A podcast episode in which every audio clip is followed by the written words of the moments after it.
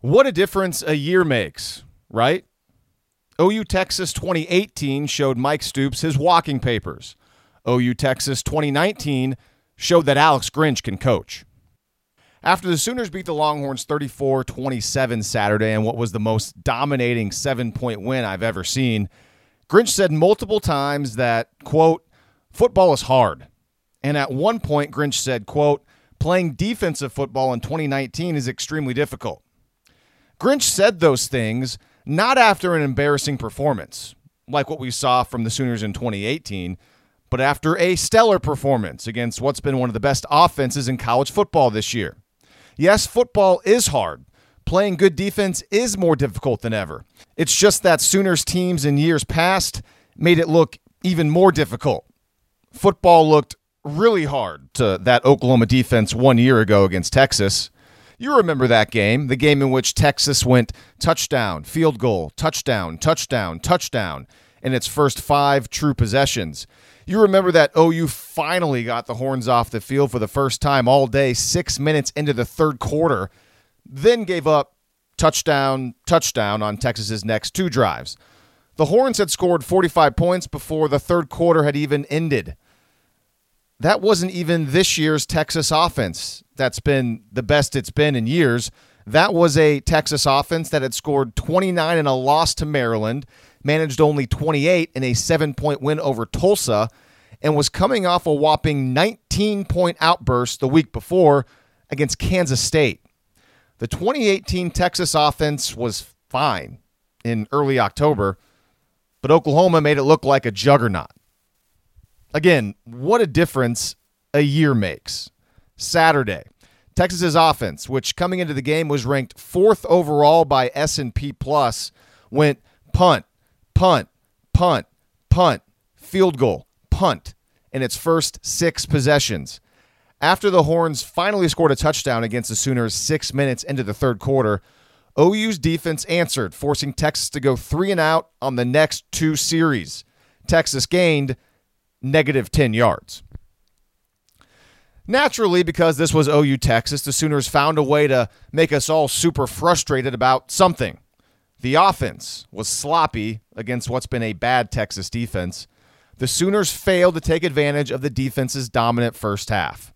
Sure, the Longhorns did score points on their final three drives of the game, but when Oklahoma's defense needed the offense to pick them up, the offense did. After Texas scored to make it 20 to 17, CeeDee Lamb made a play. CeeDee made a lot of plays Saturday, and the Sooners went back up two scores 27 17. When Cameron Dicker made his second field goal of the game to make it 27 20, Jalen Hurts punched it in from three yards out to give Oklahoma a two touchdown lead with four minutes to play. When Texas again cut the lead to one score, OU's offense got the football and killed the clock. Ball game.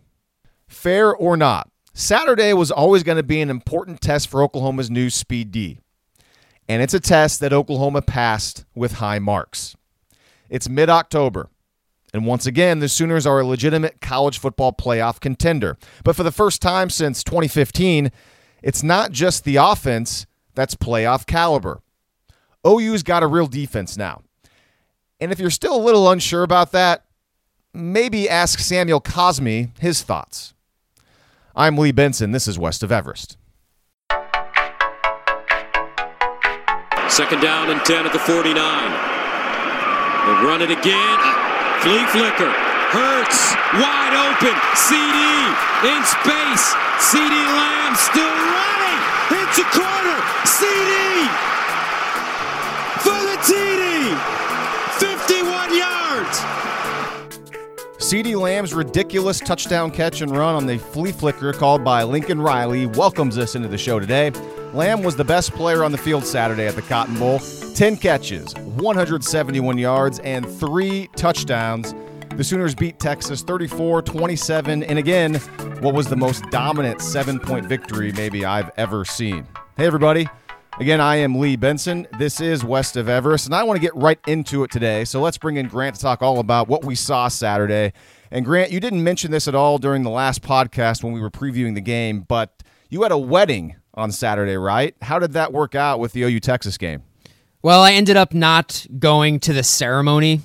and I, we just ended up going to the uh, to the reception. So, um, yeah, as you guys know, I mean, I, I had surgery earlier this week, and I'm still kind of not feeling the greatest.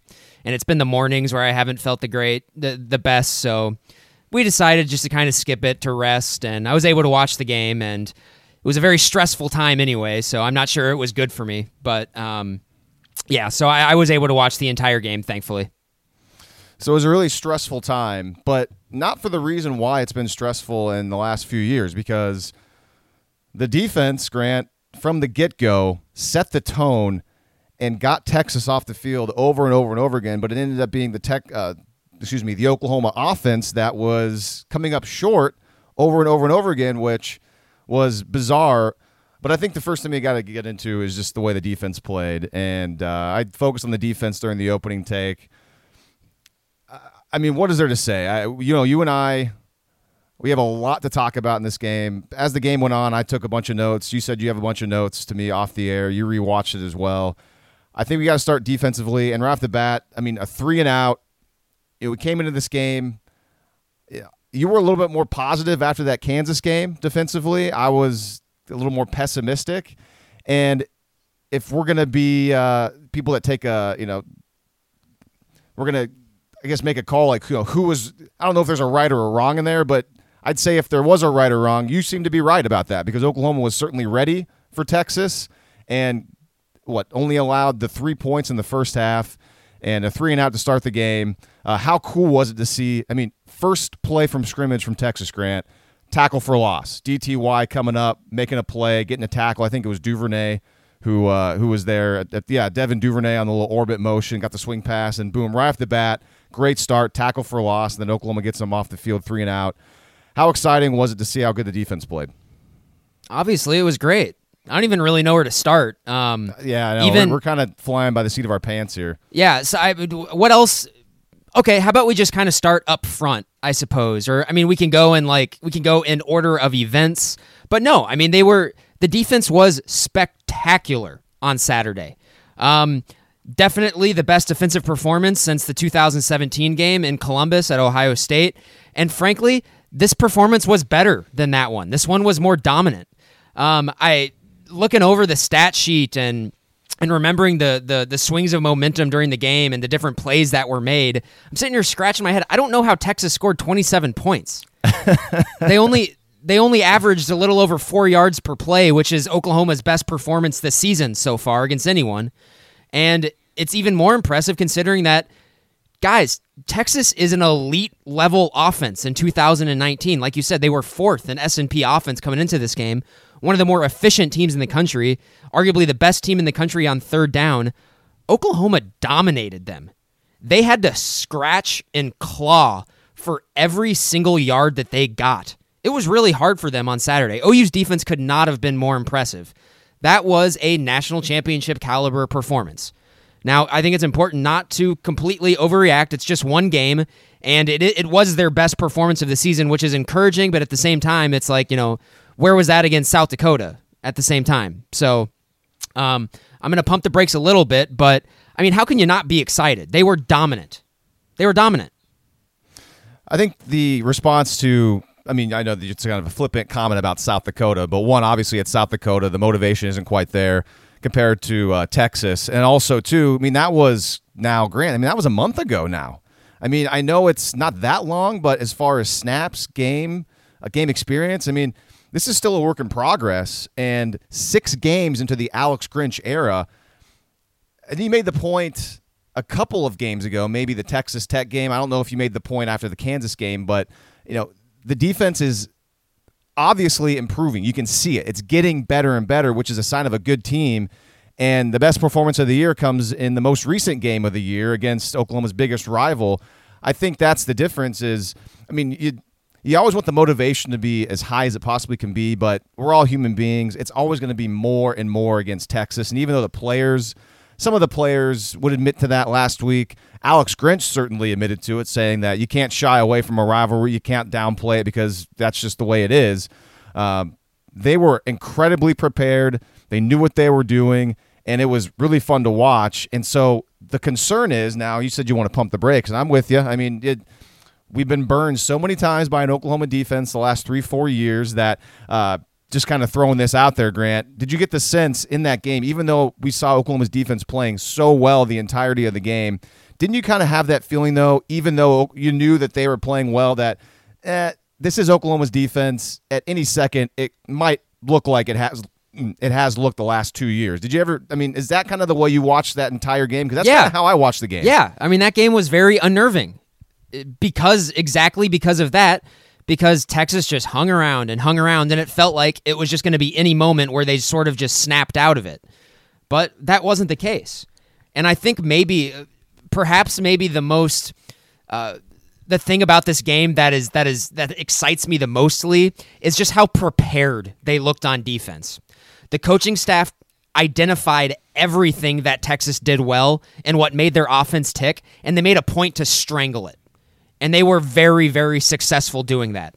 Uh, just um, that little swing pass that they throw to Duvernay, which is one of the staples of their offense, that was a terrible play for Texas on Saturday. It went for negative yardage, it seemed like every single time. And it was because the Sooners recognized it, they had a plan to stop it, and they executed really, really well. Uh, Brendan Radley Hiles, Bookie, uh, he had his best game as a, as a college player. I think that is that is blatantly obvious. He was great. He erased Devin Duvernay. How insane is that? Well, you said you went back and rewatched the game. How close were you watching it? Because my thoughts on Brendan Radley Hiles is that I honestly didn't notice him a whole lot, except for the really nice open field tackle he had on, uh, I believe, Ingram or Johnson late in the game. But outside of that, I noticed that he was, you know, playing his nickel spot, and you know that there was one play where I think Texas was running the option or something like that, and he came up and crashed and took the pitch man, and uh, but I didn't notice him a whole lot because usually when I was kind of watching and looking at Duvernay, a lot of the times Oklahoma came out and uh, you know, let's keep talking about Radley Hiles. Did answer that question? Did you? How close did you watch it? I mean, was he on Duvernay quite a bit? Yeah, pretty much the entire game. Every single time that Duvernay went out, like uh, in motion on that swing pass, Bookie was aggressively on him every single time. The very first play of the game, DTY was the one who had the tackle for a loss, but it was Bookie who made the play on that. He was the one who forced Duvernay inside. He was doing that the entire game. And then of course, good. yeah, and then for the first and for the very first time, he showed like he he was tackling in the open field. He looked good. Like I mean, he just Go ahead. Yeah, no, yeah. I mean, just that one I'm thinking of, and I, I'm not sure how many tackles he had total. I guess I could bring it up here on the stats, but I mean, just that one in the second half where he was decisive, he closed, and he took out the running back's legs with no problem. And sometimes it, I mean, we've seen him in the last, you know, year and a half. He'll dive at people's legs, but maybe he'll be kind of half-hearted, or he'll he'll kind of aim badly, and they'll just kind of sidestep him and kind of keep going uh, you know that was I know it's it's one tackle, but I think when it comes to Brendan Radley Hiles, that that's been his knock is that he can't tackle, and so I think whenever he does make a really nice tackle, it's you got to point it out. You got to you got to say, hey, it was a nice tackle, and man, what a confidence builder. Hopefully that is for him as the season moves on. Yeah, it seemed like maybe because it, it seemed like because he was keying so much on Duvernay, it makes me wonder if it's like maybe he was playing better just what with with that singular focus of hey, I'm on Duvernay. Hey, I got to stop this swing pass. Maybe that focused him and it makes it a little easier on him. Um, but I, I just wanted to bring up another play because Bu- Bookie was making quiet plays all over all over the uh, the field on Saturday. And uh, there was another one, Lee. It was in the third quarter. This was after the Sooners had just gone up 17 to 10, and it was after Duvernay had like um, I think that weird thing where he called the fair catch and then dropped it, and they got it at the five or whatever. But that very first play, Lee, um, they or it, it was somewhere down there. But the very first play, they were going to run that swing pass to Duvernay, and Bookie was on it so much that Ehlinger just didn't even throw it because Bookie was so on top of it. Maybe And it- that's what I was thinking of when it- I yeah, said like and the it led option to- like a second ago. Yeah, and, and that's the play that led to Jalen Redmond sacking sacking Ehlinger. It was that was totally on Bookie. So um, uh, he was great. He had a great game. Yeah, he did. He uh, only two tackles, but I'm glad you did more of a thorough rewatch than I had a chance to. So it's it's good that you could point him out. Speaking of the secondary, and yeah, we're just gonna kind of jump around. This could this is like a grab bag of stuff because you brought up Duvernay and, and Radley Hiles, but what I noticed a lot of the times is that uh, put let's do it in in this segment because part of the last podcast was, hey Grant, how do you feel about the idea of David Ugwoegbu coming in as a Sam backer and rotating with Brendan Radley Hiles at nickel, and we were kind of debating what's going to happen with that. How is that going to look in this game? And you weren't very. Uh, you were pretty uneasy about it, and I was kind of like, ah, wait and see, let's see what happens. And from what I could tell, and maybe you noticed more on a rewatch, I don't think Oklahoma did that at all, and I think it might have just been let's put this on tape for Texas to think that maybe we're going to do this because what I saw as the I guess wrinkle, if you will, against Texas was that Oklahoma played a lot of dime and they brought Jaden Davison as the sixth defensive back, and I saw him one on one quite a bit with Devin Duvernay in the slot. For example, on Pat Fields' big sack when he splits from the free safety spot, it was Jaden Davis playing slot corner on Devin Duvernay, and Ehlinger looked his way, and Davis took Duvernay away, which gave Ehlinger more, you know, he had to go to his next read, and that's the, gave Fields time to get there to make the sack. So, how much did you notice Jaden Davis out there when you were rewatching it? I did. I noticed him, and yeah, he was he, he was manned up on on Duvernay when they were in dime a lot of the time, and he did well.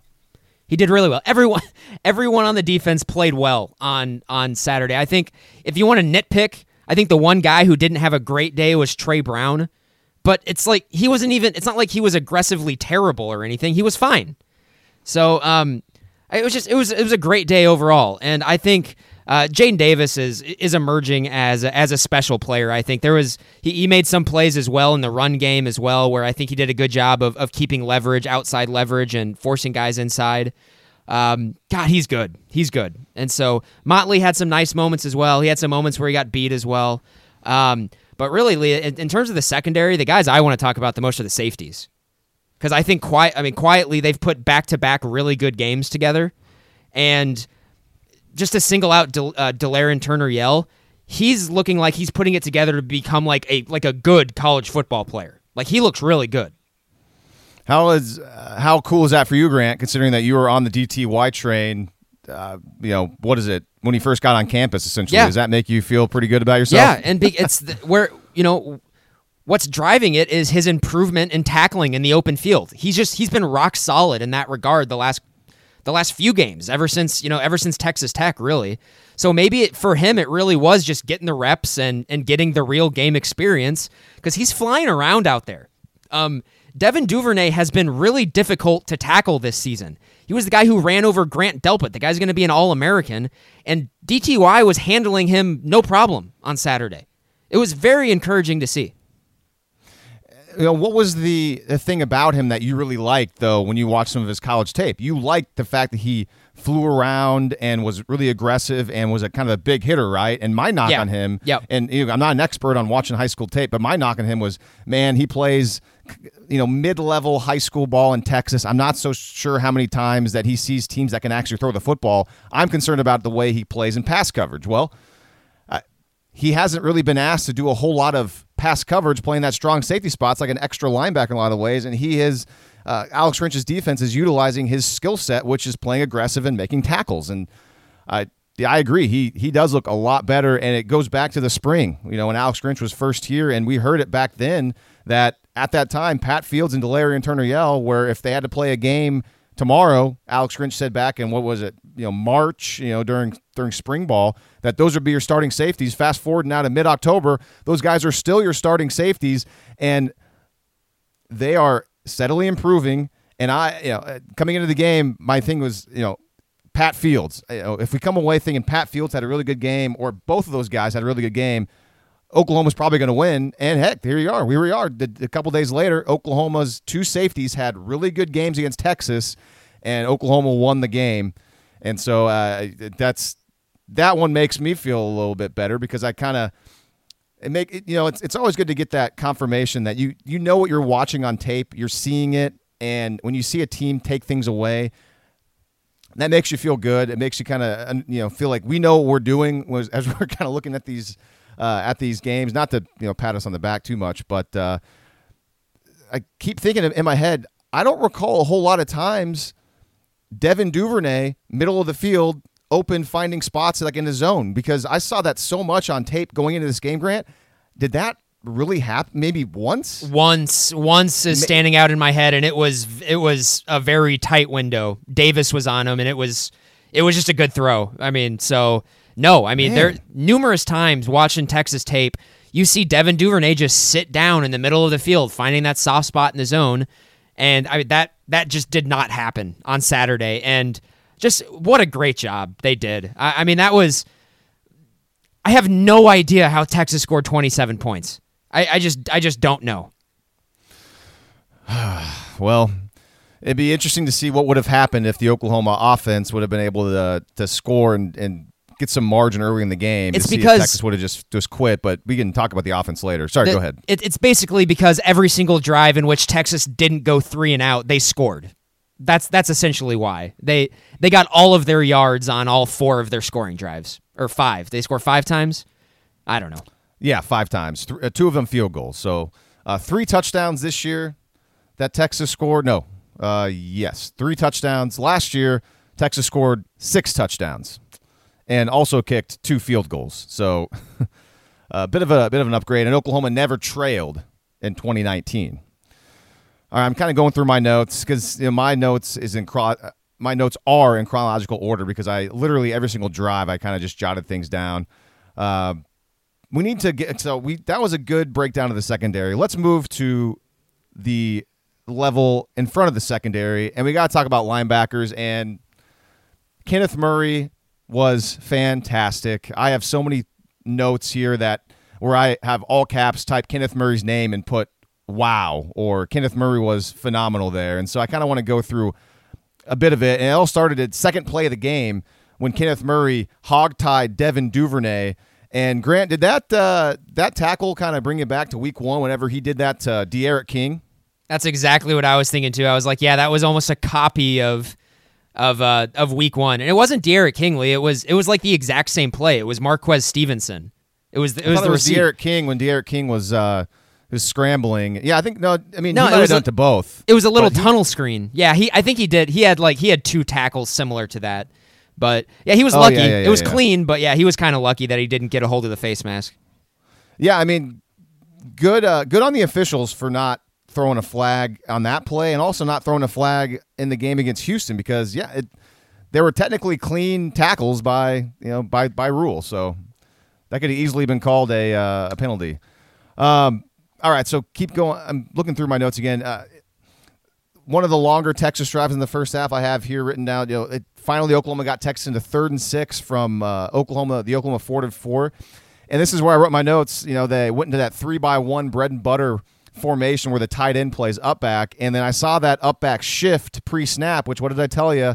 It happens every time they do that. Texas runs the ball, and on this play, Texas did run the ball, and Kenneth Murray was blitzing anyways, and he came in, disrupted the play, and Texas was stopped for a loss of two on third down, and they had to punt. So that was another big play for Kenneth Murray. And I will say quickly that I will admit that I did see Texas do that pre-shift or pre pre-snap shift a couple other times with that H back, and then they did throw. So I don't know if that was just for Oklahoma because they knew that was on tape a lot and they wanted to get Oklahoma, you know, off guard. But uh, I will admit that it wasn't always a run against Oklahoma. They did throw it a couple times off of that pre-snap shift from the H back.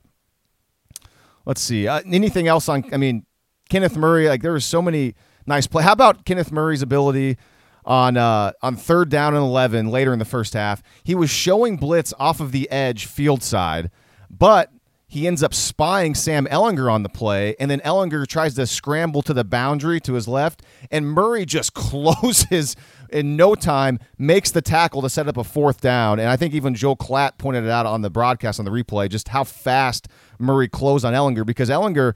Uh, you know, he looked, he almost had a ton of green grass on the left side, and probably from his perspective, he didn't see Kenneth Murray. And then just like that, Murray closes from the other side of the field and got the tackle. That was an impressive play. What else can you say about him other than he was outstanding? Um, I think you really saw, especially in this game, this defense and him just kind of freeing up and just being able to flow to the ball. Just how much straight line speed he has. Um, and there were a couple plays where he he started on the other side of the field and ran ran plays down to you know to get him down before the line. Um, light's starting to come on, man. I, I don't know what else to say. I, that's the I think a lot of people kind of made this observation, but that's that's the type of player that everyone was envisioning when they picked him to be the Big 12 Defensive Player of the Year in the preseason. And you know, I if he continues to play like that the rest of the season, I the sky's the limit for this team and this defense. I, he was great. He was great. Yeah, I mean, we always knock on the media. We, we knocked on him a lot during that, and you know, you know, maybe the preseason media was correct about voting him as preseason Big 12 Player of the Year because he's looking at every bit of that so far. And uh, give a lot of credit to Brian Odom, uh, the new linebackers coach, inside linebackers coach. Alex Grinch brought him in, former Sooner, and Alex Grinch always gives him credit. Kenneth Murray gives him credit when talking, and, and Brian Odom clearly has has helped quite a bit with the development of not just Kenneth Murray, but everybody uh, you know in that position group. So you got to throw his name out there as well. And the last thing I have on Kenneth Murray is just another play that I wanted to he- uh, headline or highlight. And this was a huge sequence of events, Grant, because Texas gets a field goal to end the first half, because of course they do, and of course Texas gets the ball to start the third quarter. So it's Cameron Dicker just Texas- just nailing that 49 yard field goal is so freaking annoying. yeah. Should we bring it up right now? As yeah, far just as talk how long about it's it. been. It's so, So- stupid. So I tweeted out on Saturday that uh, I had to look this up because we've talked about this on the podcast before, but I've never done a deep dive and actually looked it up. So I went back and figured out when was the last time Texas missed a field goal in the Red River rivalry against Oklahoma in the Cotton Bowl. And I found out that the last time Texas actually missed a field goal in that game, Grant, was 2001. It's been 18 years since a Texas kicker missed a field goal against Oklahoma in that game. And it makes total sense because how many years have we, have we been complain, complaining about how Texas kickers they never miss? They make every field goal. It's just automatic in that game. And again on Saturday with Cameron Dicker, it was automatic. He was two for two kicking field goals. Can I have some time to be a homer here, real quick? Just a vent, Mm-hmm. just get something off my chest. Sure, Man, Texas got every freaking break in that game yesterday. Every single one. And that I mean and, and that's why that's why the score was so close at the end. But I'm tired of that crap. I feel like that happens every year. What's wrong? What what is the universe doing? It's so annoying. I'm sick of it.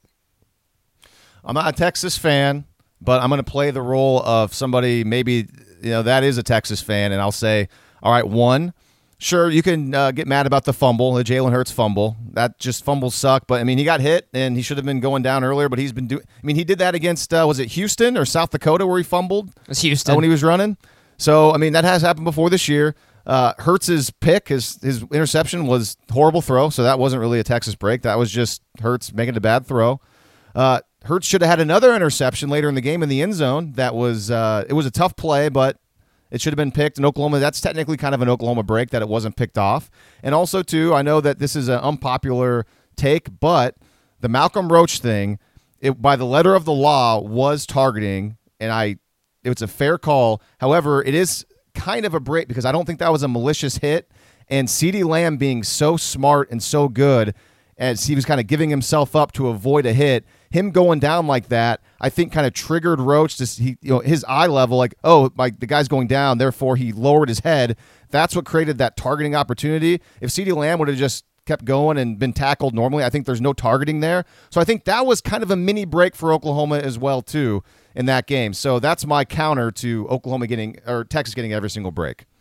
Fair response. I'm also but for the most part, I, I did kind of get the feeling that yeah, it's. I I'm mean, also, also- penal- like penalties wise. I mean, Oklahoma had fewer penalties than Texas did. They did. Yeah, they did. Um, that uh, the roughing the passer call on Kenneth Murray was terrible. That was atrocious. I agree on that. One of the worst calls. I, okay, I'm not going to say one of the worst calls I've ever seen because I don't.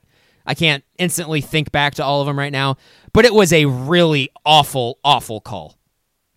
I'm trying to find my notes on that one because I wrote something down. And also I they and, and also they missed a blatant hold on Gallimore as well earlier in the play where he got tackled because he because he destroyed Zach Shackelford again for like the thirtieth time in the game.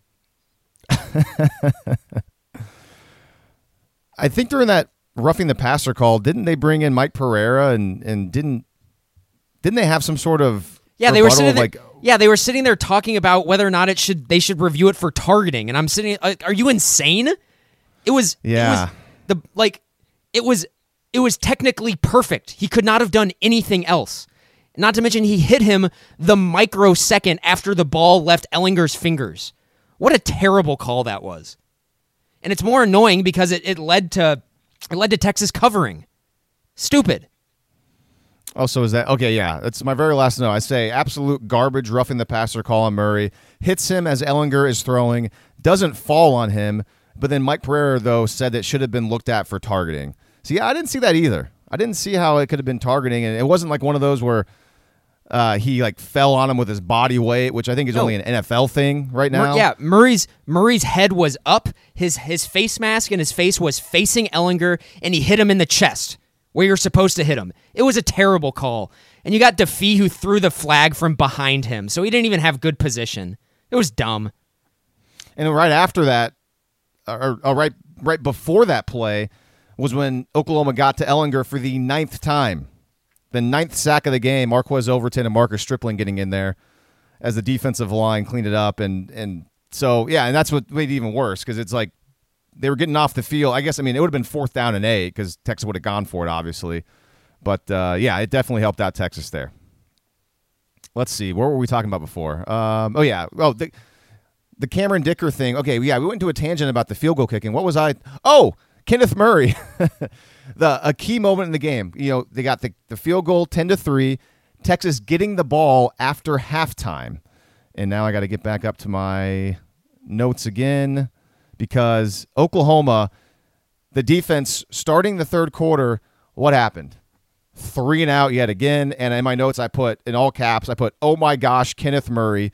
He's on the edge. This is on third down. He stems inside and sacks Ehlinger on third and 11. And on the play, Neville Gallimore took up a double team. Murray slid in behind him. Ehlinger never saw him. And then also, this is another example where I got to throw some credit to Jaden Davis because this is one of those plays where he was on Devin Duvernay in the slot. Ehlinger looked Duvernay's way immediately, and Davis was covering him, so Ehlinger had to come off of that read, and boom, there was Kenneth Murray out of nowhere. Huge play to get off the field and prevent Texas from getting any points there coming out of the locker room. So that was my last note on Kenneth Murray, and and it was a note where too you can highlight Neville Gallimore and Jaden Davis as well for a great, just a great team play.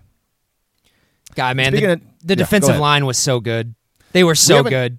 we haven't really gone in detail on D line. Let's do that now. Uh, I got my notes here. The defensive line was awesome.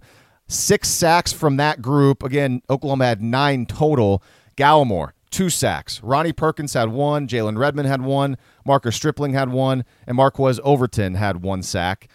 Uh, let's see, Grant. I think this is the in my opening take. I kind of took a shot at a little bit mini shot at Samuel Cosmi, and you texted me, you know, last night go ahead and you can let it all out. How how cool was it? I know it was.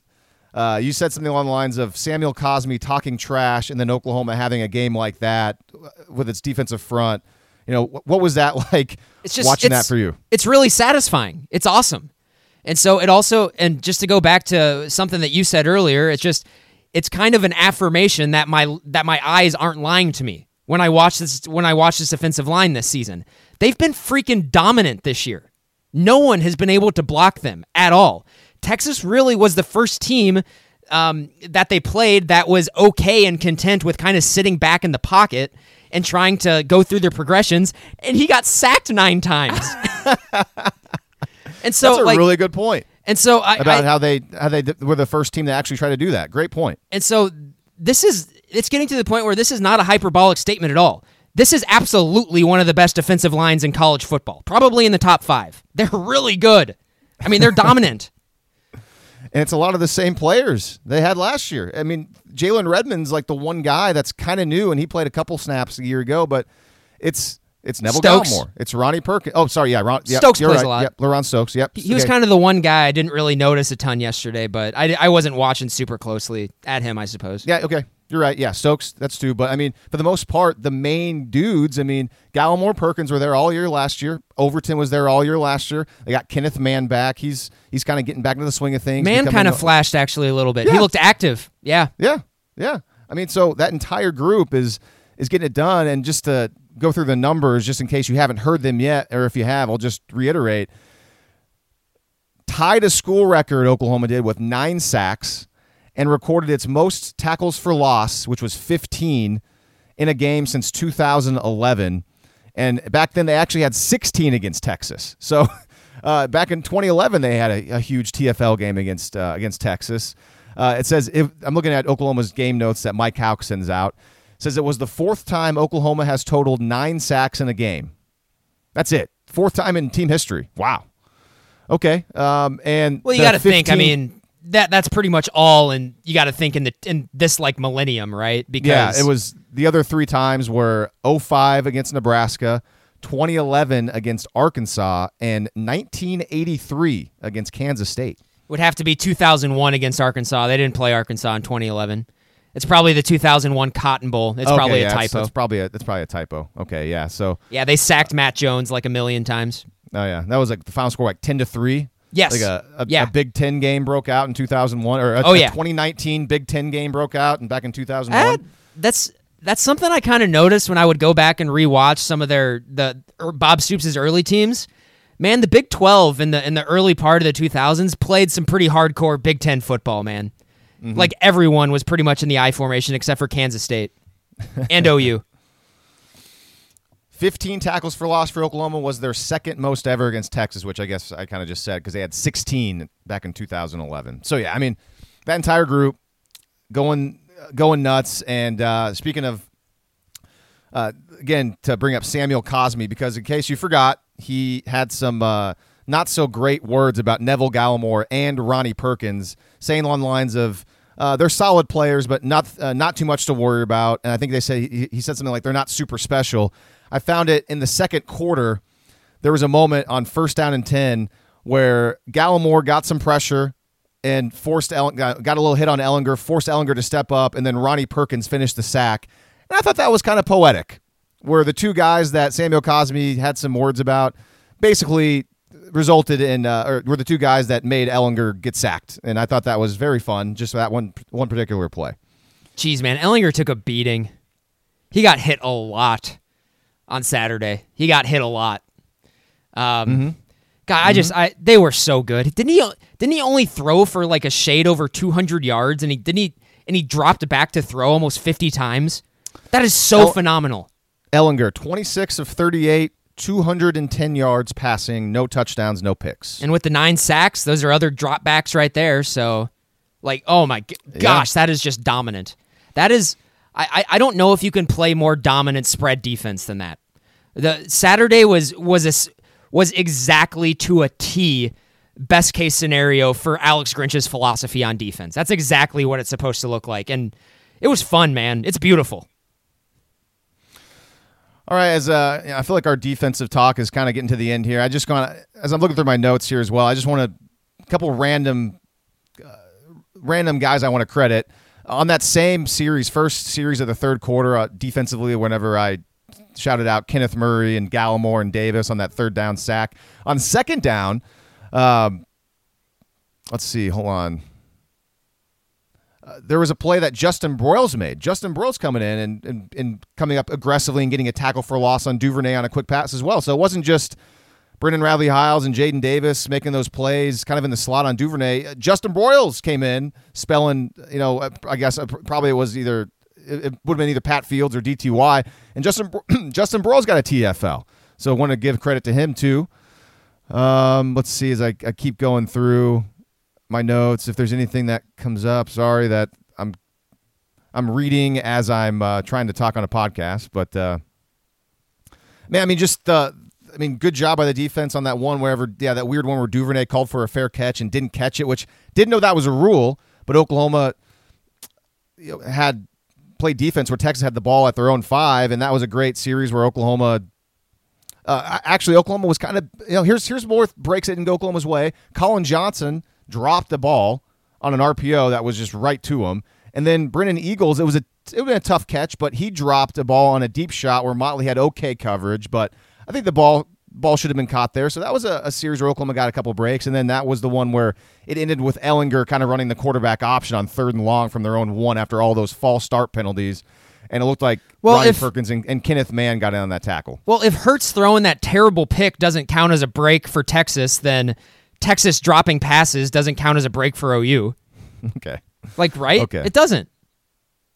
I'm just trying to make sure that we pointed out that it's not all going against Oklahoma. Of course it is. The world is against them. How about this? Um, okay, and I've, I just finally got to my notes wherever you mentioned Brendan Radley Hiles blowing up that that swing pass thing, and Jalen Redmond got the sack. So yeah, I actually thought that was a play, Grant, where it was a it was going to be a fake to Duvernay because it looked like to me that the wide receivers on the outside were doing their little fake block thing and then they were gonna they were gonna release and go deep and I they didn't show a good wide shot of it but I'm guessing that the D backs just all were were uh, you know that top down defense Alex Grinch was talking about all week and they denied uh, you know a deep shot for Ehlinger, and then that's how Redmond was able to get in there and get the sack so that was a nice play. Um. How about this? The last thing. This isn't even defensive. This is special team. We'll do a quick special teams thing. Gabe Brkic, give him credit, kicking field goals, making every kick. And did you notice, Grant, after uh, the Duvernay thing, where Oklahoma, uh, you know, that was a break there. Duvernay didn't catch the ball, and Texas started at their own five. But the next time Oklahoma was kicking off, uh, the next time, because Oklahoma went up 17 10, there was a great kickoff by Brkic where he forced Duvernay to catch the ball near the sideline at the two yard line, and Oklahoma, the special teams, the kick team, tackled him inside the 20. That kind of looked a lot like what Georgia was doing to The Oklahoma Rose Bowl. in that Rose Bowl a couple years ago. It's like, is this finally part of kind of like we thought? Oh, maybe Shane Beamer coming over.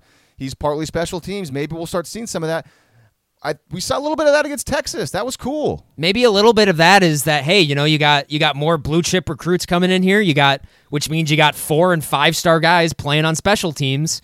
So now you got elite athletes. I mean, you've seen Trajan Bridges on special teams. He's been like dominant on kickoff coverage this year. Rhamondre Stevenson, Rhamondre Stevenson made a really nice tackle? play. Yeah. yeah. So I mean that that's probably got a lot to do with it, and I'm glad that they're that they're doing stuff like this because that can be a real weapon. Um, field position in these games are are really important, and so I it's and there's just kind of something about a, a, a nice play on kickoff coverage. It sort of just lights a fire a little bit, so it's fun. Oh yeah, especially considering the fire is lit, and then you have a defense that comes out that's a real defense right now, and it's a defense that you have a little bit of confidence in. They're not going to give up a 37 yard play right off the bat. So it's it's all coming together. It's becoming more and more of a complete team. Any other thoughts on the defense before we shift over to the offense? God, I just I, I mean I hope they they continue this. Um, so I, I think it's it's not crazy to say that if this is if this is a sign of things to come for the defense going forward this season, they're not going to lose in the Big Twelve. It's just not going to happen.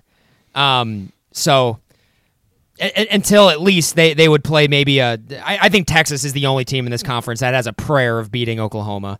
Uh, so it's exciting for sure going forward. I just I hope it's not a mirage. And I mean we're we're halfway through the season now, and they've they've put way more good tape on on film than or good play on film than not. So I mean we're we're definitely trending towards saying I, this this defense might be good, not great, but they might be good. All right, offensively, let's shift over to that side of the ball and let's start with. And the best player on the field Saturday in the Cotton Bowl was CeeDee Lamb. And briefly mentioned his stats at the very top of the show. Grant, I mean, how many wow plays did this guy make in the game? And how I, I want to tee you up is I tweeted this out Saturday as well. And I know we've talked about this a little bit on the podcast before, and I'm sure you might have had some of these thoughts too. But I couldn't help but think of the Bama Clemson national title game and how Trevor Lawrence just threw up a lot of passes to his five star future NFL wide receivers and let those guys make plays against Alabama's secondary one on one in one on one situations. And those guys did it Tee Higgins and Justyn Ross. And I say that because I go back to the Cotton Bowl on Saturday. It was very clear that Lincoln Riley was making it a point that, you know what, we're not going to have Texas dictate this game. We're going to get the ball into CeeDee Lamb's hands a lot because this guy is a talented future pro and he did not disappoint and he is one of those players like a Justyn Ross, like a, a Tee Higgins, like uh, like we saw in that Clemson Bama title game where you get Oklahoma in a in a a Big 12 championship scenario, a playoff scenario, a against Texas in the Cotton Bowl scenario, and a basically a must-win game for Oklahoma. That you can just say, you know what, dude, you got one-on-one, go win us the game. We're going to get you the ball, make some plays, and he can do that. So, uh, mad props to CeeDee Lamb. We keep saying awesome things. We keep giving him credit, and he is earning it, and uh, and showing us why that he is one of the best wide receivers in college football. Yeah, it was after uh, it was after his third touchdown, the one where he plucked it from the air with the guy, you know, hanging on his back, and then he split like three defenders and tiptoed down the sideline to score. I sent out a tweet and I said, um, is CeeDee Lamb the best player in the country? and um, and it's a, a, little, you know, saying that a little, you know, kind of a joke, but um, this is something that I, that I think is absolutely clear after Saturday's game. CeeDee Lamb is absolutely the best player in the Big 12, and I, I don't even know if it's that close. Just that play you were talking about that that uh, made you want to send that tweet out, which is a pretty funny tweet just in my notes, I put CeeDee Lamb, wow, wow, wow, wow, wow, wow, wow, in all caps because he comes back.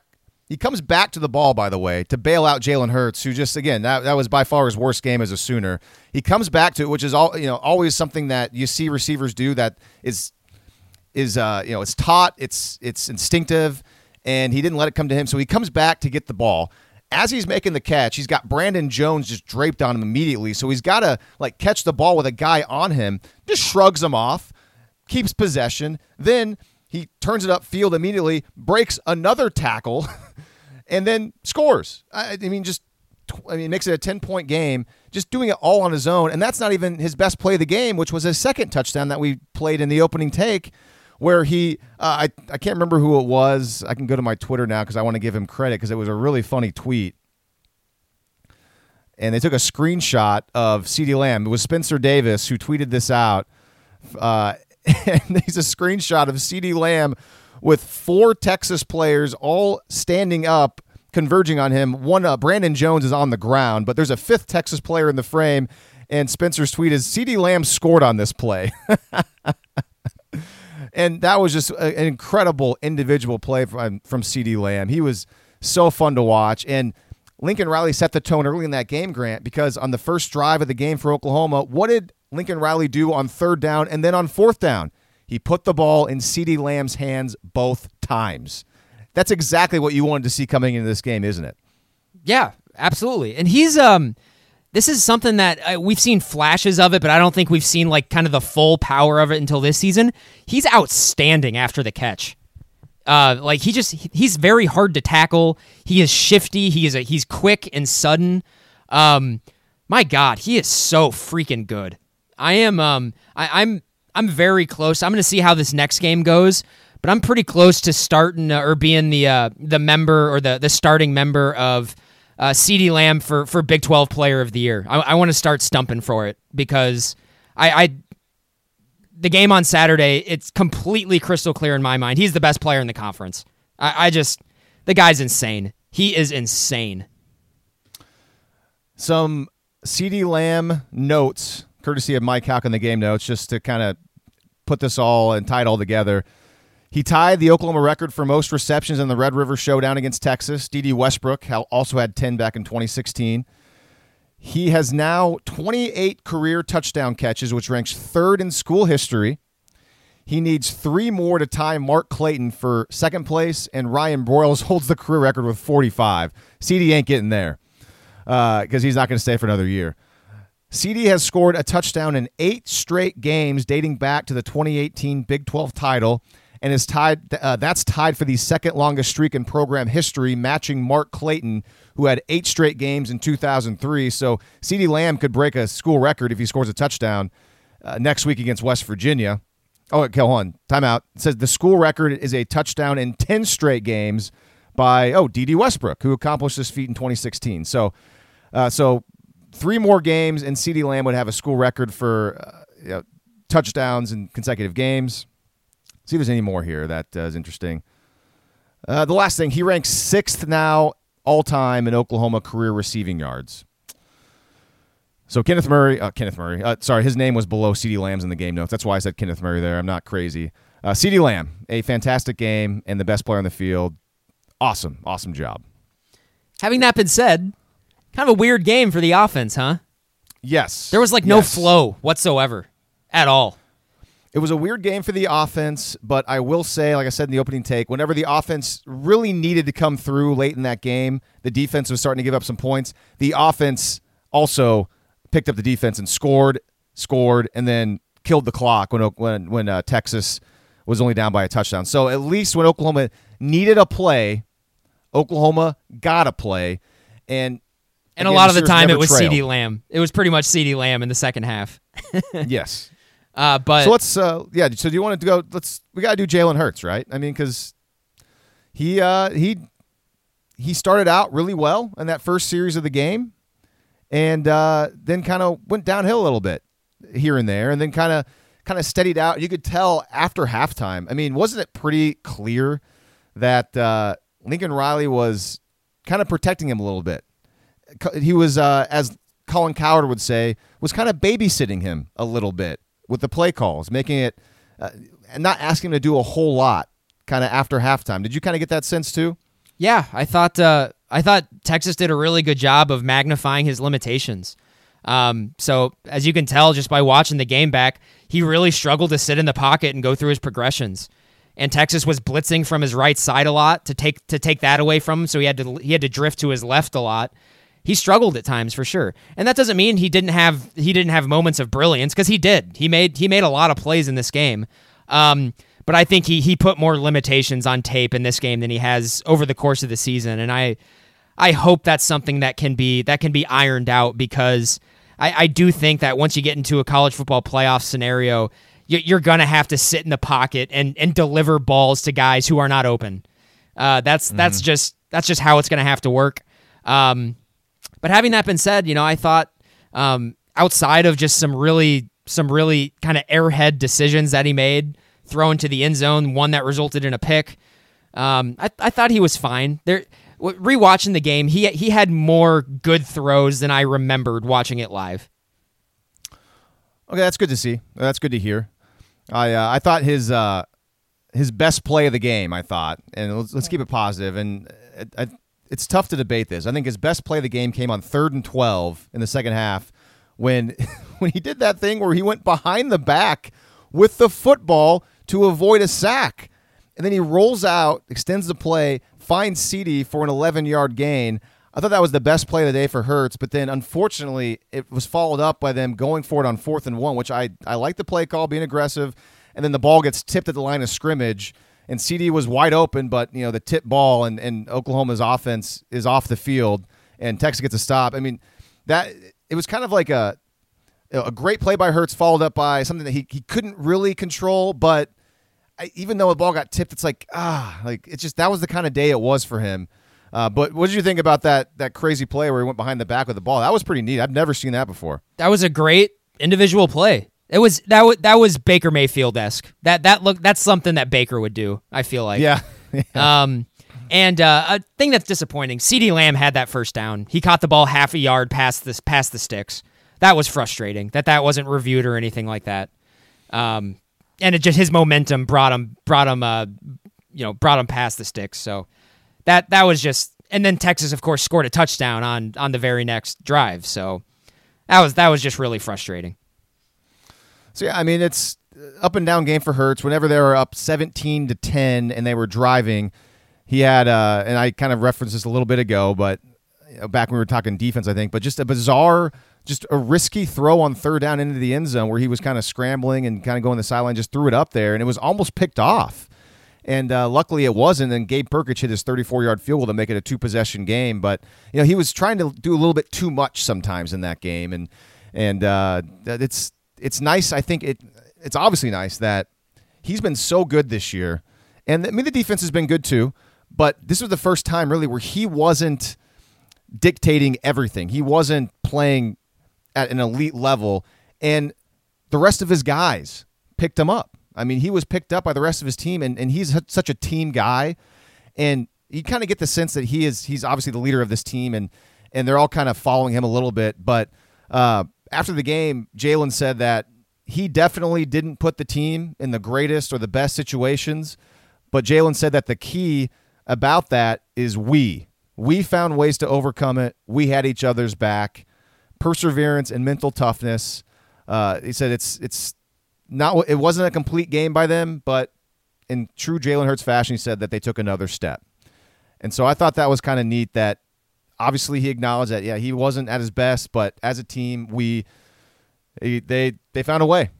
And they found a way to, to offensively get things done whenever they needed to late in the game. Whenever Texas's offense was kind of starting to figure out Oklahoma's defense, and uh, it was just it was a very satisfying completion to the game. Let's see. Uh, how about the running game? Let's shift into that because I kind of wanted to, to bring up a couple plays late in the game that helped Oklahoma seal it off. Uh, kind of bizarre. I mean, Trey Sermon not featured at all. Didn't even He didn't get, a carry. That's uh, yeah, I mean, really he was odd. Playing. I mean, he was getting snaps. I mean, he was in there. It's just Lincoln Riley obviously was thinking like we need more explosiveness. Kennedy Brooks back after missing two games. I, I put my notes, you know, very first carry. I said, "Oh, welcome back, Kennedy Brooks. Good to see you." Uh, he had that explosive play, and then later in the game, he had another explosive play. Or a little bit of Rhamondre Stevenson mixed in. We saw T.J. Pledger mixed in. I think even before we saw Rhamondre Stevenson get a carry, if I'm not mistaken. So And he I looked really useful too. Yes, yes, and I think what that tells us is again that's a that's Lincoln Riley thinking you know we need more explosiveness in this game against a Texas defense. Uh, Trey Sermon is not a player that you would describe as an explosive player. He is a he's a very uh, let's see how, what's the best. I mean he's not he's slow or anything like that, but he's He's deliberate. uh, he- He's patient. Deliberate. Okay, there we go. Th- thank you, thank you for picking me up. Thank you for uh, for being the we in this podcast and, and helping me through it. Yes, and uh, so we yeah we saw Brooks, we saw a little bit of Pledger, a little bit of Stevenson, and I wanted to point out after Texas had kicked the field goal to cut it to twenty seven to twenty, and the Oklahoma offense okay taking the ball back only up by one possession. First ten, uh, first and ten from their own twenty-five. This is the fourth quarter, and all game long you had seen CeeDee Lamb going in motion, whether it's just left to right or across the formation or even orbit motion. And they do it again. They keep showing Texas one thing, getting the eye discipline moving, getting a little eye candy, as a lot of defensive coordinators want to call it. And for the first time, I think maybe all game, they motion Lamb across to the field side. And then Oklahoma runs that GT counter back the other way to the boundary. And Kennedy Brooks has his second explosive run of the day. Gets from the Oklahoma 25 to the Texas 33.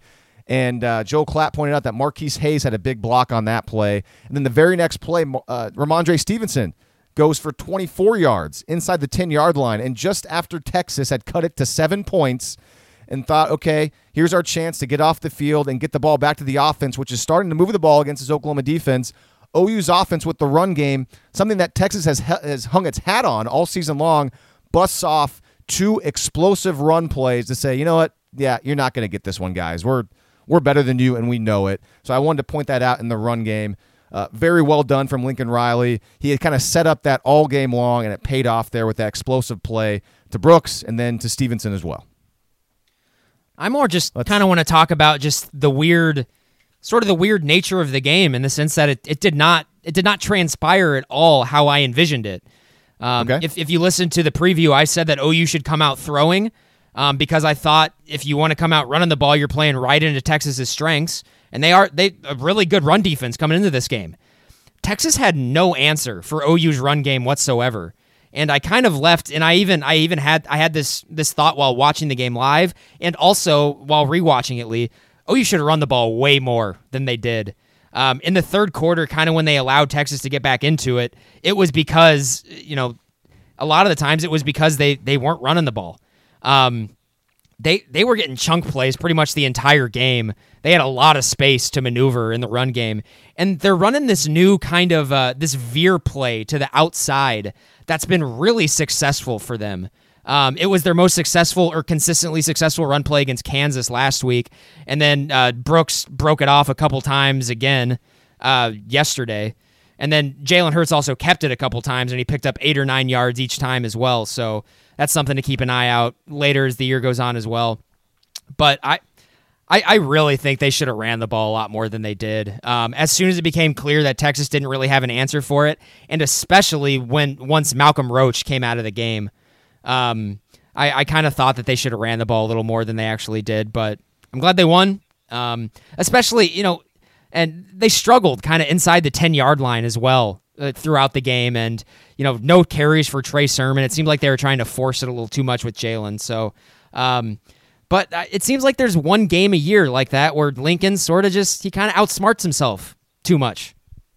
See, I was thinking about that a little bit too during the game, thinking you know it'd be nicer, it'd be nice to run the ball a little bit more. And here's my takeaway from that: I think that a lot of the times, obviously coming into the game, they knew that Texas pass defense was was very susceptible, and Lincoln knew and knows that Texas, even though they were having a little bit of success running the ball, Texas still every single play it seems like really loads up against the run and just tries to bring people and run blitz things like that. And he he was trying to catch Texas over aggressive and you know, have some shots in the passing game. And I you know maybe in the trained eye with Lincoln Riley going back through the all 22, maybe there was instances where a lot of his calls were good throwing the ball, but maybe Jalen didn't see something or didn't see didn't go through his progressions correctly because he's still kind of learning that. I that's just speculation on my part. I I don't know. I didn't go back and rewatch it closely at all yet to to really see if I could see any of that stuff. But that's kind of my that's my theory as to why maybe they didn't run it as much as as you think they maybe should have because I think Riley was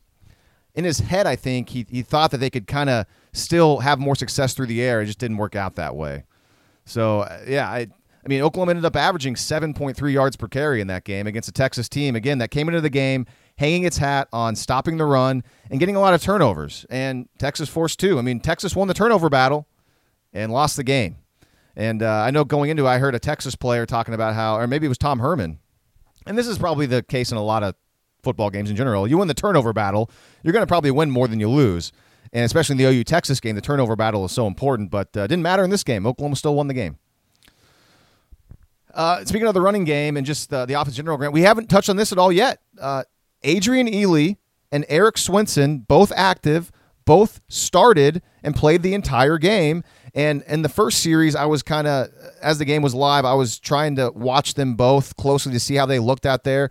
I didn't see any sort of problems just that first series, but I'll admit after that, I didn't take the time to really kind of eagle eye focus on them that much the rest of the game the fact that I don't think we, I didn't really notice them a whole lot the rest of the way. I think that's probably a good thing. Upon rewatching it, did you pay any sort of closer attention to Ealy and Swenson, or, or uh, was it for you same as you, or you didn't really notice them that much, and that's maybe a good thing? I didn't notice them a whole lot, and that is a good thing. I thought the offensive line, for the most part, was great. I thought they played really well. They picked up they picked up Texas's pressures really well. No sacks allowed. They were opening up big holes in the run game. Um, the the deciding touchdown, the one that that Hurts scored at the goal line, that was blocked real well by by uh, Creed Humphrey. Marquis Hayes took somebody's life on that play as well. Um, the guy the guy who actually stood out the most to me during the game was Marquis Hayes. I saw him downfield just dragging guys on numerous occasions. So, um, yeah, man, he's he's good. This offensive line is is I mean, they they looked great. That was the biggest concern coming in, and I thought, you know, in terms of the offense, that was the best unit on the offense on Saturday. And Lincoln was asked about Ealy and Swenson after the game. And here's what Lincoln said. He said that Ealy and Swenson weren't able to practice much this week. That it, it didn't look real promising. He said they were able to do some walkthroughs at the end of the week. And this is a quote from Riley. He said, They weren't healthy. They just gutted it out for us. End quote. And Riley even added that as late as Thursday, we didn't think we would have either one of them, or maybe best case scenario, we'd have one of them, which kind of goes along with the information that I had kind of heard about. I, I heard that Ealy might play and that Swenson was probably not going to.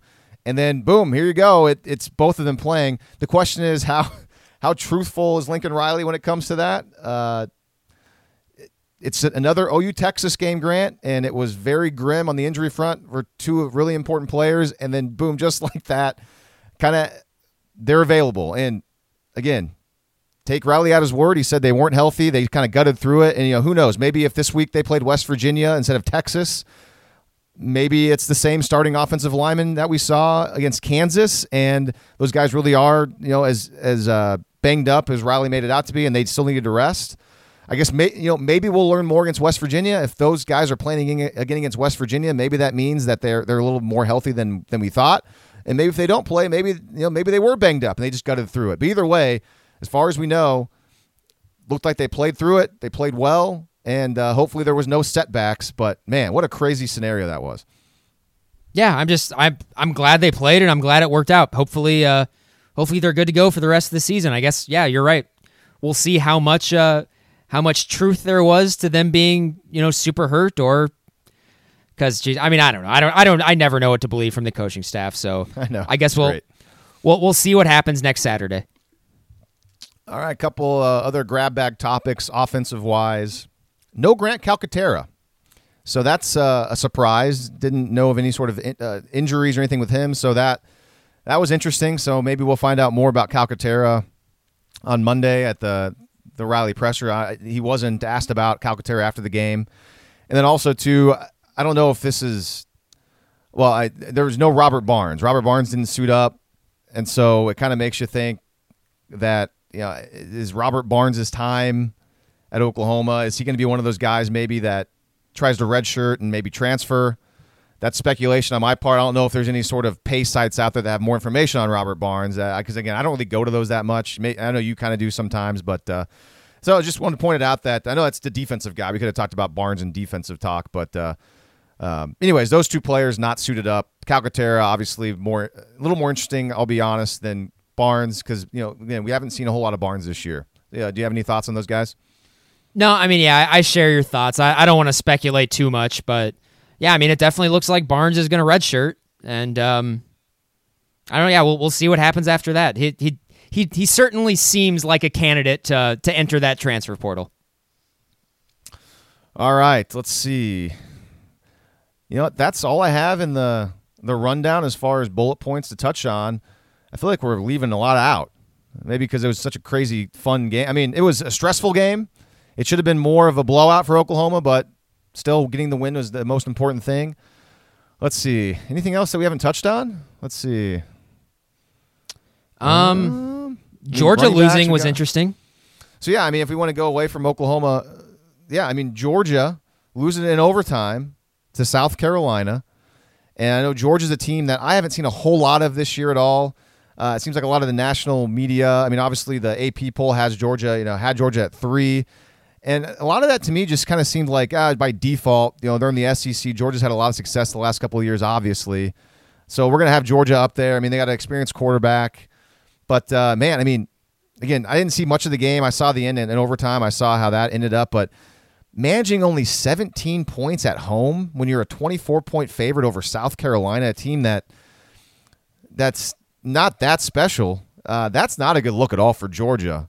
And I guess you could make the argument, you know, as Oklahoma supporters, you watch OU.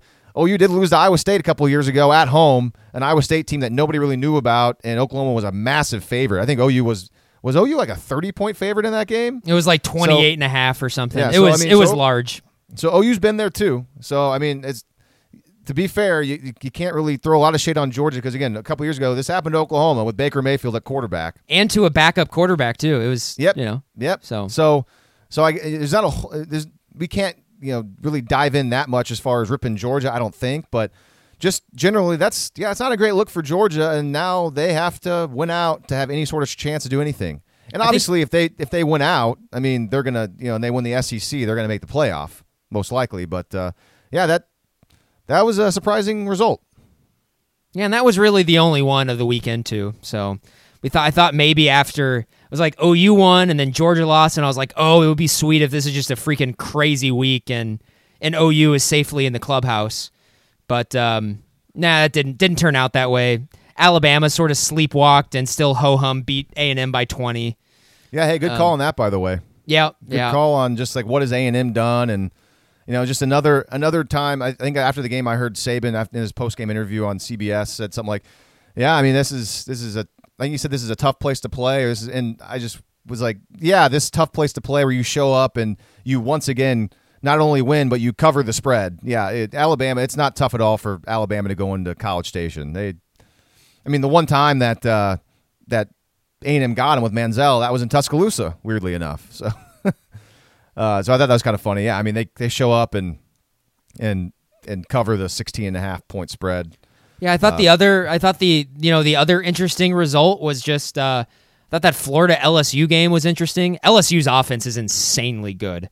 Uh over 10 and a half yards per play against Florida, who had like a top 5 defense coming into that game. So that's uh Hadn't played any good offenses yet, but still, that's they have a good defense. Just wanted to I point mean that out. And- LSU and- played Texas. Texas has a good offense. And they gave up like 500 yards. No, no, no, no, no. I'm, I'm. I said Florida's defense. Oh, Florida. Gotcha. Okay. They hadn't seen a good offense yet, but I but mean, still, 10, 10.6 yards per play. Oh yeah, no, it's great. Like I'm just and and LSU had not seen a defense like that, and LSU performed. So I brought that up the last podcast of like, you know, what which side do you take? You know, which and I was on LSU leaning and And boy, that was a heck of a goal line stand there by the LSU defense to keep Florida out of the end zone late in that game to to keep the cover intact. That was great. I enjoyed that.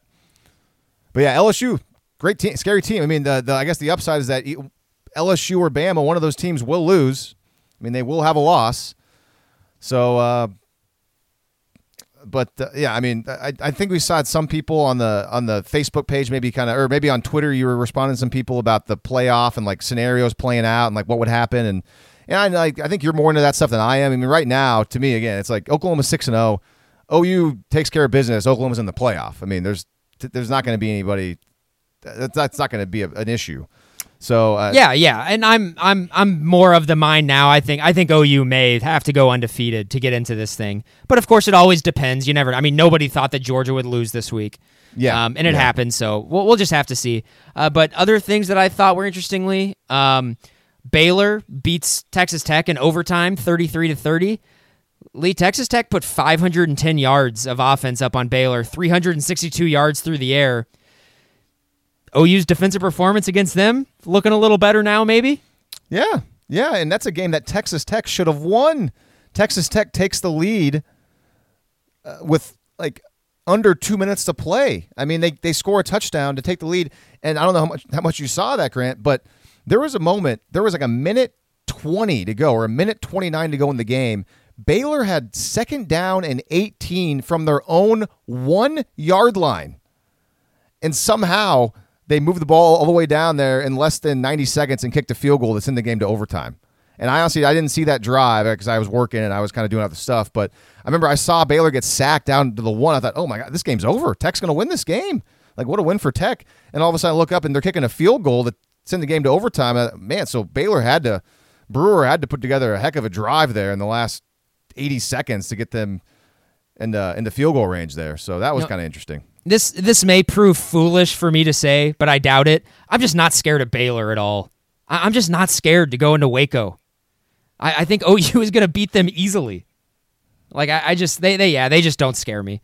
So right. um and then the other the other game was uh Iowa State uh, went on the road beat West Virginia by 24. Looks like they just kind of ho hum beat them pretty easily. So um Iowa State, I mean, of course, this is kind of the time Iowa State always peaks. So we'll see if they can kind of claw themselves back into this thing.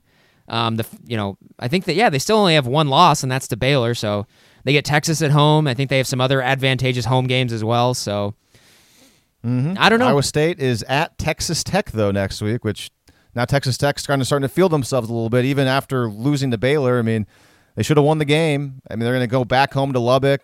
Oklahoma State just got beat there, and I mean that's an interesting game. I mean that, the Big Twelve, man, top to bottom is there's some solid teams. I mean this is not a pushover. I think I saw Bill Connelly tweet out on Sunday the his new like S and P ratings, like conference ratings. I think he had Big Twelve number two, and they're like I think, right on the heels of the SEC. I yeah may have been wrong about this one. You guys know I came into the season. I said I thought the Big Twelve was going to be was going to take a pretty big step back this year, actually, and that very clearly does not seem to be the case. Oh my gosh, you know what? I just realized I didn't put in the rundown. Three word reviews. We got to go three word reviews, of course. Oh my gosh, we're kind of blowing, like we're wasting time here. All right, so do you have Twitter up, by the way? No, I don't. All right, because I want to make sure to go to Facebook too, because I have Twitter. We got a lot of them. Gosh, I'm sorry about this, everybody, for taking this on to get the three word reviews. So, Grant, uh, as I'm logging into Facebook, Actually, you know what? I'm gonna go through Twitter a bit, and then like maybe you'll you'll uh, want to comment on some stuff, and then I'll log into Facebook and get those. So we got a lot. Uh, let's go through them. I might go through these quickly and may not be able to comment on all of them, but uh, Jared says defense was dominant. Dude from Edmond, sacks, sacks, sacks. Like that one. Uh, our step cousin Daniel, he's calling his shot, Grant. Three consecutive Heisman's interesting three word review after Jalen Hurts' worst game. Yeah, I think Joe Sooner. Burrow probably uh, has has positioned himself ahead of, of Jalen Hurts at this point in time. But you never know. Ben says defense is legit. Benjamin, well rounded team. Yeah, it's a lot more complete team than, than we've seen recently. Our cousin, CeeDee is good. and then he put the Happy Gilmore gif wherever he uh, it looks, or I'm sorry, uh, Billy Madison gif where he looks over and like they're playing, they're doing that contest at the end of the movie where he looks over and Sandler says, ah, he's good. when it's like a music competition. That was pretty good. Let's see. Here What I'm on some other ones. I'm on the Facebook one. I can I can read some of the ones on. on all the right, yeah, go to Facebook, fa- all right, all right, go to Facebook then. Okay. So here We'll Dakota, go back and forth. Yep, Dakota says Grant's conspiracy win, and I think they're referring to my uh, me me saying about the injuries with Ealy and Swenson. So I didn't say it on the last one, but I almost said I was like, ah, I still don't think Ealy's actually hurt. So I don't know. Maybe maybe I was right about that. What else you got on Facebook? Let's see here. Derek Kendall says sacked, sacked, sacked times three in parentheses for nine sacks. Um, let's see here. Uh, he says behind the back with a lot of exclamation points. I'm referring to the the amazing uh, individual play from Jalen Hurts. Um, let's see here. There's there's a lot of good ones on here. Justin Yates, Red River victory, believe in defense, TDs for CeeDee. Says control your future, absolutely. Um, let's see here. Greg Blackwood says Cosmi was wrong. Agreed. yeah, I work with Greg at News Nine, and we were talking about that the other day. He's he. Uh, so th- thanks, thanks to Greg again for listening to the podcast. It's awesome. But uh, yeah, that's a good one. Trey Kirkpatrick says Grinch earned money. He also says special Sooner team? Question mark. Maybe, maybe Trey. I'm not sure. Um, let's see here. Uh, Here, here. I'll I'll go back over to Twitter, and you can look at some more Facebook. Um, let's see. CeeDee and D from James. Michael says defense saves offense. Uh, John is uh, kind of in your boat, Grant, when it comes to Oklahoma not getting any breaks. He says Sooners overcome officiating. Uh, he actually has three, John does. This is a good one. Sad sacked Sam. That's a really good one. Uh, CeeDee times three, also from John. Also, uh, Josh is kind of on your side too when it comes to the offense. Josh says, run the ball. Uh, let's see. Oh, this is a good one from Brian. Ehlinger sack lunch. uh, speed D kills from Brian as well. Brian with a lot of them. Let's see. Um, I'm almost done with the Twitter ones. Chase says Texas is back with the question mark. Uh, Sega Sooner. Mike Stoops who? Just taking a. Yeah, I mean that's that's again that part of my opening take. What a difference a year makes. And uh, Justin on the Kenneth Murray train says Murray for butt kiss. And uh, O'Brien with one more. I got another one.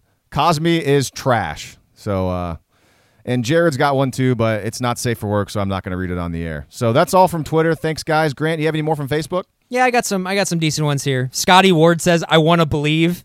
I'm right there with you, man. Right there yeah, with that's you. a good one. Yeah, that's, that's Uh, a good one. Brad Manning says drinking the Kool Aid. Okay, so he's Mm-hmm. he's been convinced. And then Mark Allum says Cosmi eats words. I'm I'm all for the for the pylon Sam Cosmi train. All Yeah. for it. Yeah. Yeah, that's pretty much And- all I got on here. Uh, this is, you know, I got to say, though, uh, we're piling on Cosmi, but hey, BJ Foster had a good point. Uh, maybe Jalen uh, Jalen Hurts should have slid because maybe he wouldn't have fumbled. Maybe, but also, but whatever. Fumbles are flukes. Uh, know. Who no. cares? That was just that was just a stupid thing. Uh, I, I know you never want to do these three word reviews, and I realize I have not given mine either. I have one, but it doesn't count. I mine's uh four words, and since it's our- since it's our podcast, I'm just going to use it as my three words. I I thought this was kind of clever, and it's kind of playing off a lot of uh, the three word reviews that you guys have had, but I'm going to kind of give a little bit of extra spin. Mine is extra D in CeeDee because the defense is really good, and also CeeDee Lamb is really good. So that's a that's my four word review. all right, that's uh, that's it. Well done, everybody. Thank you for all the three word reviews. Uh, I got the the tweet and the Facebook message out right when the game ended, so that when I do that, then you guys send them a lot in a lot uh, in, in a lot more, I guess, uh, abundance, if you will. All right, Grant. Any final thoughts before we get out of here? Not really. Uh, just hey, this is the first time they've gotten past Texas undefeated since 2010. Um, or I'm sorry, I think- I think 2011. 2011. 2011. 2011, yeah. Sorry. Um, that seems like a long time, doesn't it? So It does. It's It gonna. does. It's just the pressure is gonna get is gonna get uh, is gonna get more extreme as the season goes on. And you know what? I'm I'm glad Jalen Hurts is their quarterback. I think he's gonna be able to kind of guide them through this. And uh, geez, man, if the defense just keeps improving, look out, look out. I I, I, I the goal I think for this team needs to be peaking in December, um, going into the playoff hopefully. So let's, you know, half the season's done. Let's see what they do in the second half. All right. I am also glad that Jalen Hurts is the Oklahoma quarterback. And we didn't really talk about this at all today, but we talked about it a little bit off air. The last thing, just because Hurts, he didn't, you know, he showed some limitations, didn't play all that well, but there's no reason to panic about Jalen Hurts. It's one game. I think he'll be okay. And I think you feel the same way. Correct? Yeah. Yeah. Okay. All right, that's it for today. We'll be back next week to talk about OU West Virginia. Until then, for Grant, I am Lee. This is West of Everest.